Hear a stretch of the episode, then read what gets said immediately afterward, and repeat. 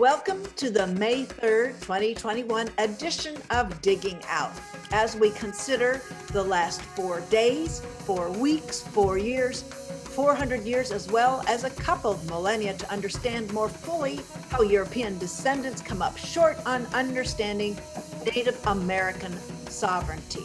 Returning to do this is my guest today, Jacqueline Keeler, a Diné Ihanktonwan, Dakota writer and activist with her latest book just out, Standoff Standing Rock, the Bundy Movement, and the American Story of Sacred Lands. Her family is of the clan of the Towering House, her first ancestors descending from Changing Woman. Jacqueline is editor of the anthology Edge of Morning, Native Voices Speak for the Bear's Ears. Oh, Tioshpaya now. The Good Men Project and Pollination, as well as contributor to Red Rock Stories, three generations of writers speak on behalf of Utah's public lands, and Tele Sur English. She's hosted a podcast, Not Your Disappearing Indian, among other programming on community radio, KBOO. She's also contributed to The Nation, Salon, Truth Out, New York Times, The Daily Beast, Mother Jones, Quartz, Dartmouth Alumni Magazine, as well as on PRI's The World, BBC, MSNBC, and Democracy Now!, and really works the Twitter sphere. She comes to us today from her home in Portland, Oregon. Welcome back to Digging Out, Jacqueline Keeler. Thank you for having me. Jacqueline Keeler, the most basic thread in your new book, carried out in all your work, is storytelling, whether of creation or increasingly of destruction. For me to host this interview is a negation of what you're all about. And I'm aiming for a bit of a hybrid to honor the venerable tradition of storytelling for our only one half hour together, which those limits too, they assault the tradition. Let's hear you tell about the themes of sovereignty and standoffs. So I guess before the big lie about the legitimacy of the November 2020 presidential election, the first big lie was about the sovereignty of Native Americans on this continent. And in stories, you talk about how the fundamentals of our history is teaching it's an algorithm. So I want for our listeners to listen to how you relay the stories and how it is an algorithm and it's a counter algorithm to the algorithm that has been published into our American histories teachings. So maybe we could start with the story of Take One Egg, how that story can explain so much of the collision of the sovereignty, indigenous peoples on the American continent, defilement of that sovereignty. Take One Egg.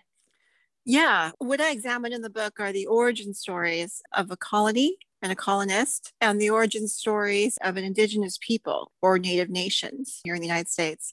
And by contraposing these two origin stories, which I do call algorithms, because in each story, it basically lays out sort of the relationship that the colonist or versus the indigenous people have to the land itself, to Mother Earth and I think it's very important to understand that because what we often deal with, and what certainly the Bundys, my book Standoff compares the two different standoffs that happened in 2016, which I covered as a journalist, uh, starting in January 2016. I live here in Oregon, and, and uh, I woke up shortly a few days after the new year and found out that Ammon Bundy and his brother Ryan Bundy, of course, the sons of Scufflaw rancher Cliven Bundy, who did that standoff himself with the BLM in uh, Bunkerville, Nevada, where their ranch is, I woke up to find that his sons had taken over and were occupying with military, with arms, with guns, um, a, a wildlife refuge here in the state of Oregon. And they did this in defense against uh, what they saw was the uh, wrongful um, imprisonment of two ranchers in Harney County, Oregon, which is an incredibly large county, uh, which is the size of New Jersey, and it's about five hours um, southeast of, um, of Portland, Oregon. And so they had taken over, and they were and they were taking issue. The uh, the ranchers, the um, the Hammonds, uh, the father and the son, had been um, found guilty of basically committing arson on public lands that they uh, leased for um, grassland for grazing and also other things as well. And the law, uh, which was basically part of a bundle of terrorists. Uh, has the name terrorism on it. Um, basically, uh, you know, they were under that law, which was passed by Republicans, and uh, there was a minimum sentencing um, of five years. And the judge had ignored that um, previously and only sentenced them to one year, and which they had served. And so, so then uh, they were being sent back uh, to prison. And this is what he was protesting. And uh, so he announces that he gets there, and much like his father, you know, talking about his ancestral rights to the land around Bunkerville, Nevada, the Bundy brothers come in and they start talking. Uh, Ammon Bundy announces that he's there to get like the ranchers back to ranching, the miners back to mining, and the loggers back to logging, you know, restarting up the economy in Harney County, which has a population of about 7,000 people. Like there's more cows in Harney County than there are people. And of course, there's a tribe there. Um, they t- the Malheur Wildlife Refuge, which they take over, is also um, a remnant of the Malheur Indian Reservation, which was about 1.8 million acres, which the Paiute people lost after the Bannock Wars and the, the Burns Paiute people um, are still there. And uh, they're about a very small tribe, about 400 survivors. But uh, in January 2016, when Ammon Bundy took over the wildlife refuge, he didn't know this, but it was basically almost on the anniversary, um, the 137th anniversary of when um, the Burns Paiute people were forced marched, some of them shackled two by two in um, a foot of snow up to the Yakima Reservation in Washington State as I mentioned, um, Burns is about five hours from Portland. For me to drive to the Yakima Nation is like this is driving times is like another two and a half hours. This is a very long uh, journey to have to take on foot in the winter over mountain ranges and also across the Columbia River and many of them returned afterwards and they were outlaws. Uh, they actually swam across the Columbia River, some of them allegedly holding the uh, tails of their horses, you know. And so they came back, they lost their lands, and then they were in 1920, they were given uh, the dump, the town dump, right, to live in. and so, and since then, since the 1950s, they regained their federal recognition, they got land back. And so they were an active part of the process of basically determining how the land was going to be used around the Malheur Wildlife Refuge. And in fact, what Ammon didn't know was that um, that the uh, community there, the ranchers, the descendants of the white ranchers who had been taking part in the Bannock Wars, and the tribe tribal members, and also other organizations like the Audubon Society here in Oregon, had worked together to create a compact, a use compact that was considered the gold standard of cooperation in the country right? And uh, and they were very proud of what they had done. They got almost no news coverage, by the way. I interviewed a lot of the ranchers and, and folks who were involved with that, and they were, you know, the Ammon Bundy's take on it all. Just you know, the, they just ran with it and didn't counter it with actual factual things. And so I go through that in my book. You know, and then of course I compare all of this, you know, uh, to uh, what happened at Standing Rock. I, you know, in December 2016, I was end of the year there covering the uh, the water protectors protest um, against the Dakota Access Pipeline and also the Standing Rock Sioux Tribes invocation of the treaty, the Fort Laramie treaties. Uh, there are two of them, one in 1851, one in 1869, I think. And um, in those treaties, which were ratified by the US Senate, and you have to understand that treaties are only entered into by sovereign nations. That's international law you know, uh, no one else can enter into a treaty. Um, and so when the U.S. Senate ratified those, they recognized the Great Sioux Nation. And uh, and the, of course, you know, we we say indigenous nations did not need to be recognized by the U.S. government; they existed before the U.S. government did. In fact, some of the first recognition that the U.S. government got is, was from Indian nations.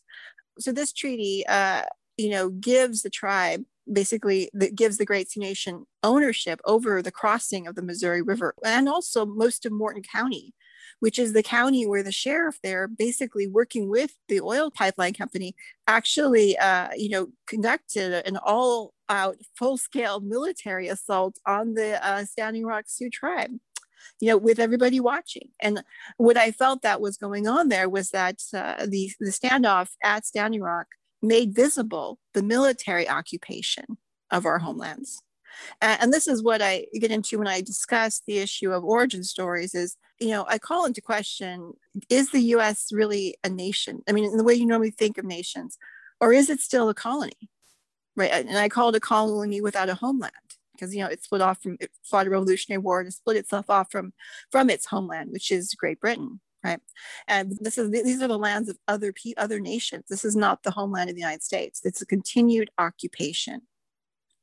So, and uh, and so you know when you look at the origin story of a colonist, um, you're looking, at, and that is a very simple story. That is a story um, which you go to someone else's homelands, you occupy it, then you export the wealth back to your ruling class, right? Your one percent. This is the entire operation of a colonist and a colony right? And so, based on that, you can predict what a colonist or a colony is going to do, right? And this is this is where you know you get into this sort of this relationship is built on assumptions and also these assumptions can be read as sort of you know uh, statements that lead to outcomes which i call algorithms and so uh, you know this, what they believe their relationship is to the land um, of ownership of, of you know this sort of domination and a profit right? These are all you know define the relationship and, and produce these outcomes which we see all around us from climate change to even the constant threat of nuclear winter that hangs over all of us. And so you know i i then propose that united states citizens are in fact colonists.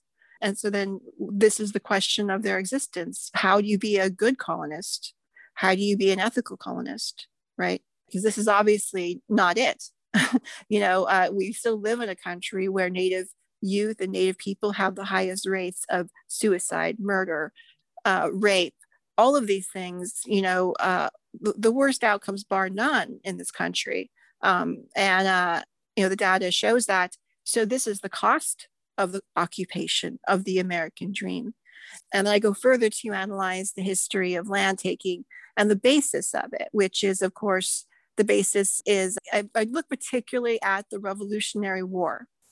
And also this mythology um, that Rick Santorum got into hot water for saying to that young Christian group, you know, that this is a Christian country and also that it's based on people striving for religious freedom and liberty, right? And, and erasure of culture pre-Columbia.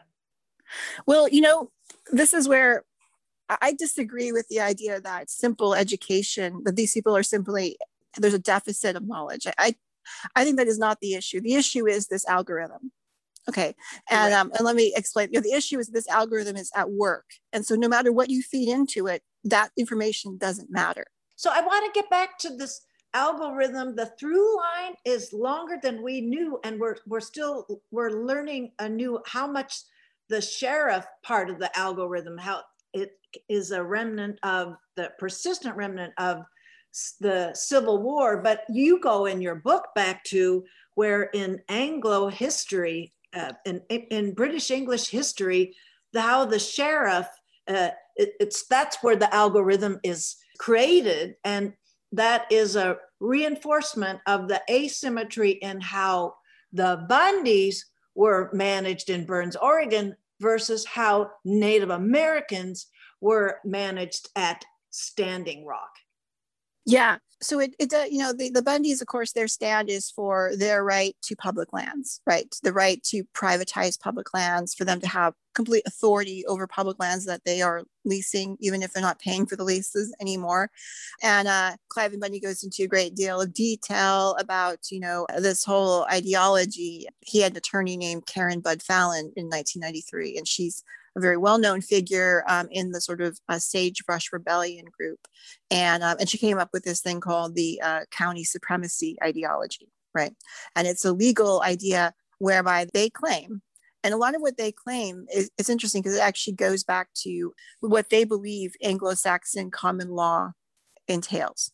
And so I did a lot of research um, about uh, this era of the enclosing of the commons and continued into the Industrial Revolution which the, the commoners living um, in the countryside were removed and their villages plowed under. Uh, so that the landlords, the feudal lords, um, could then turn their land into, you know, farmland or into herding sheep for sheep raising.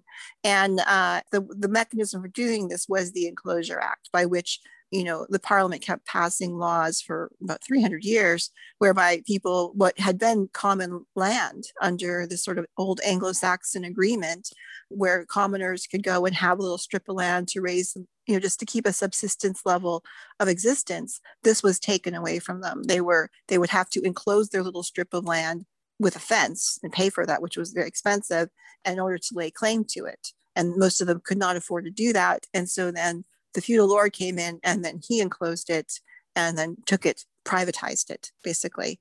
And so the claim is that the sheriff and this uh, county supremacy ideology, the sheriff under ancient Anglo-Saxon tradition was elected by this is their saying this is not actual factual truth but they they believe that that he was an elected official elected by the common people the anglo-saxon people to be their representative and that within the boundaries of the county itself he was the most powerful person in the world like more powerful than congress more powerful than than the governor of the state more powerful than the president of the united states more powerful than the supreme court more powerful than anybody he or she has the ultimate say right? This is their ideology. This is why they kept turning to the sheriff to do something, you know, and then threatening to, you know, to do this uh, kind of gather a group of folks together to to elect to to you know to take the sheriff out if he didn't fulfill his ancient Anglo-Saxon duty, right, to take over. And this is why they were talking to sheriffs. And there is a sheriff's group called the Constitutional Sheriff's Group, which claims to have several hundred members, most of them either present sheriffs or former sheriffs. And, and, it's also why the Bundys were traveling from uh, Malheur to uh, the neighboring county there to meet with the sheriff there because that sheriff was receptive to these ideas, right? And then, of course, you compare that to the role of the sheriff, Sheriff Kirchmeier in Morton County, North Dakota, and how he worked in collaboration. Um, and, and, you know, his county, Morton County, actually exists in violation of international law. The US has been actively occupying that land, which under treaty is part of the Great Sioux Nation. So he is the county of an outlaw, you know, internationally illegal entity. And yet he had no compunctions at all about doing basically almost you know, using all the kind of tactics that were used in, in Afghanistan, short of using live ammunition on the people who were unarmed at the Oceti Sakowin camp there. But the uh, what I really was working at was deciphering and decoding the language that the Bundys were using to inspire their followers. And a lot of it is around, of course, you know, the Constitution. You know, they carry those pocket constitutions in their front pockets, and then also of the Revolutionary War language, and, and before that of Thomas Paine and the language of the English Civil War. Um, and so, uh, and then of course, referencing even farther back these ideas of what old Anglo-Saxon common law was about. And, and this is where I get into the, that the Anglo-American tradition um, is very different than that of the indigenous tradition, the relationship with the land, because it's so defined by feudalism, right? Right. And uh, and and I, I first got a kind of a clue to this line of thought by uh, I was you know the Bundys have a sign in their house in Nevada that says, remember what the name Bundy means, right? And I was thinking, what does the name Bundy mean? And uh, and I looked it up, and apparently uh, one of the meanings is bound servitude, right? A kind of shocking name, and it actually comes out of a, an old um, feudal Anglo-Saxon feudal tradition where a peasant would go to the feudal lord, give his oath of allegiance, his bond, to the feudal lord, and in exchange would get land to farm. And so, allegedly, what historians believe happened was that once the Normans took over in 1066, and you have to realize that you know, we all know about William the Conqueror and the Norman invasion, but when William, um, Duke of Normandy, came with his buddies and invaded, they actually killed off most of the Anglo Saxon nobility, like 90% of them, and took their places, basically. And when they came in, they interpreted that relationship differently. They interpreted it as actual serfdom. So it's at that point at which the Bundys, and also the surname Bond, like James Bond, also comes from this, like a bondswoman or a bondsman, which is kind of a form of indentured servitude. They actually became so tied to the land that they were in de facto serfs. And so at that point, they became property. When the Lord inherited the land, he inherited the Bundys.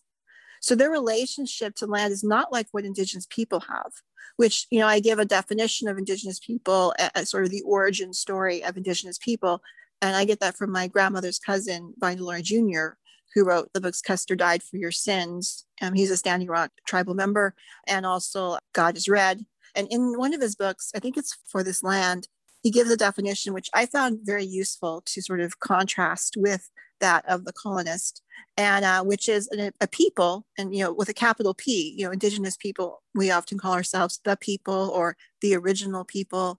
And so, uh, my mother's nation, the Navajo Nation, that we call ourselves Diné, and so that means the people. And so they have an origin story that's actually based not in the relationship to a feudal system or a feudal lord, but with a meeting with a sacred being who is a manifestation of the land itself. And in this meeting, they are given rules to live by. They make an agreement. It's a, it's a mutually respectful one. And, and not only with the land, but with all the people who are already on it. And this includes, of course, you know, the four-legged, the, the winged ones, all of these, we make, you know, the green growing ones, we make an agreement recognizing them and being part of them. And so, you know, for the Lakota people, you know, uh, that was with the meeting with the White Buffalo Calf Woman, where we met the White Buffalo Calf Woman. She is a representation of the Great Plains. And she brought to us the champa, the, the pipe. And with that pipe, that pipe was actually made with the front foreleg of a buffalo. And when we smoked that, we made an agreement to respect the people, respect the land, and this is our algorithm. It's it's you know it's like a series off. of if then statements, you know, and and then produces you know certain outcomes. And so the relationship is very different, and um, and our relationship is not through a feudal lord. Our relationship is actually through this sacred relationship with the land and to a specific place on earth. I mean, we're talking, you know, like for my mother's people, for the Diné people, it's the Dinétah between the four sacred mountains and the four sacred rivers. And so we are not like transnational corporations, which I, I go into a great deal of detail of how a lot of this origin story of the United States is not tied up in religious persecution or religious liberty, as Rick Santorum was saying, but it's actually tied up in corporate entities and profits, namely companies like that started the Virginia, the Virginia Company of Adventures out of London. Yes. And so these early corporate entities, joint stock companies, uh, were formed in uh, Elizabethan England and you know before that as well, and her father's in Tudor England. And basically, the uh, the monarch uh, could not fund exploration and colonization on her own. So she turned to her subjects and they pooled their money together. In exchange for funding these things, she gave these corporate entities governmental powers over the lands that they were dominating, which is, of course, what you see hundreds of years later at Standing Rock, where the Dakota Access Pipeline builder, Energy Transfer Partners in Texas, is given governmental powers of eminent domain over the pipeline, as also happened at the Keystone XL pipeline, which I covered a few years earlier. And I'm talking to white landowners in South Dakota, Nebraska, I heard them, they were shocked. They were completely shocked because in this case, it was a Canadian company, TransCanada, that was building that pipeline. And they were shocked the US government had given governmental powers of eminent domain to a foreign company. And I was just looking at them going, isn't this the, I mean, this is the actual history. This is the origin story of this country is corporations being given governmental powers. Jackie, one moment. I really want for any listener who's just joined us to know that Jacqueline Keeler is my guest Diné Ihanktonwan, Dakota author and historian, giving us the benefit of this rich, rich essential storytelling tradition. Her new book out where she's drawing on greatly, and I highly recommend everyone get their own personal copies. The book is entitled Standoff, Standing Rock, the Bundy Movement, and the American Story of Sacred Lands, all of what you're hearing here. So back to the audacity of turning over an energy and infrastructure enterprise, giving eminent domain to another nation, even though the sovereignty under which that transaction had occurred was already questionable. Yes. You know, in addition to giving a different read to the historical context of the Revolutionary War, which of course the Bundys reference a lot, and also the Constitution. And I'll get into the Revolutionary War shortly. But one of the things that many Americans do not realize is that the validity of their land claim to our lands is based on a doctrine called the doctrine of discovery, right? And, and this was formulated uh, in the late 1820s in a series of cases uh, decided by the Supreme Court of the United States and uh, 18, late 1820s, early um, mid 1830s. And there were three cases, and these cases are called the Marshall Trilogy, and they are the uh, basically the foundation of Indian federal law in this country. And they're named after John Marshall, who was one of the first Chief Justices of the Supreme Court. And he was, in this one case, he was confronted by two men who both had basically claimed title to the same plot of land. And he had to decide which man's title was valid. And one of them had title through the state, and one of them had title through the tribe. And so this was a brand new country, didn't have a lot of case law. So, you know, he would seek legal advice worldwide, right? Legal precedent. And, and he turned to the Vatican. And, and the Vatican, even though at this point uh, the United States was not really a very pro Catholic country, it was pretty Protestant. He looked at the Vatican, and there were a couple of papal bulls that came out. I think one in 1491 and one in 1550 from two different popes. Uh, and, and in these, um, he constructed this doctrine of discovery, whereby you know the Pope had said that um, that title, fee simple title to the land in any discovered countries when it was discovered by a European discoverer country and also the Christian country, you know, country under the authority of the Pope that then once they landed and they did the proper kind of acknowledgments and, and, a lot of times they would land at the mouth of a river and claim the whole watershed right? And so at that point the minute they touched the ground and, and declared this to be in the name of their king or queen that land the title automatically reverted to the discovering uh, european christian country right? And that the indigenous people the only title they possessed was that of animals um, basically the right to occupation and, uh, and use. That's it. That's all they had. So he cites this in this case in order to declare the state's title was valid and the tribe's title was not. And, and this is still uh, active law in the US. This is actually the basis. And he was saying that as an inheritor, as a colony, an English colony and an inheritor, they, even though the United States did not exist as a country when these papal bulls were issued, but they inherited that status um, as a European Christian discovering country from England, which did exist at that time. It became Britain after you know Queen Anne, but it was still England at that time. And this is how the U.S. has title to our lands. This was invoked as recently as 2005 in the case of the city of Sherrill, New York, versus the Oneida Nation of New York. And this is kind of a funny case, but the I guess the city of Sherrill in the late 1890s uh, decided that they would sort of sign a, a lease with the Oneida tribe and basically for a hundred years give like a couple dollars every year and a little ceremony. And this was, they thought this was the basis of their title. And so when that, they, I guess they thought in a hundred years, the tribe would not be around anymore, but the tribe still was in the 1990s. And so it was this big furor over what to do and because it clouded the title of everyone's houses and businesses in, in the city of Sherrill, New York. So they took it to the Supreme Court and the Supreme Court declared the Oneida Nation could not have title to their own land because of the doctrine of discovery. And this decision was actually written by Ruth Bader Ginsburg, um, notorious RBG. And so if, when we talk about the US, you know, being colonists and colonizers, and also being Christian, like what Rick Santorum was saying, there is a lot of legal basis for that, even in the reading of the Doctrine of Discovery, because they would not have title if they were not colonizers and they were not Christian under this papal bull, which is still active law within the United States. And then I mentioned the Revolutionary War, which of course I had to address. In the book, I tried to address the Bundy's claims rigorously, not just dismiss them out of hand, and compare their ideas and philosophy to my own family, um, particularly my grandmother's family, the Delorias, and their writings, um, which inspired certainly the Red Power movement, and so had a similar impact for the Indian people as what the Bundys are doing has for their own people. So, Jacqueline Keeler, thank you so much for your time for the parts one and two of this digging out episode. I really appreciate your taking the time for us. Yeah, thank you for having me. My guest was Jacqueline Keeler, Dine Ihanktonwan, Lakota, Dakota, author and historian, with her new book, Standoff Standing Rock, The Bundy Movement, and The American Story of Sacred Lands, published by Torrey House. Available through your favorite independent book dealer. We are recording this on May 1st, 2021. Thank you for listening. Talk with you next week.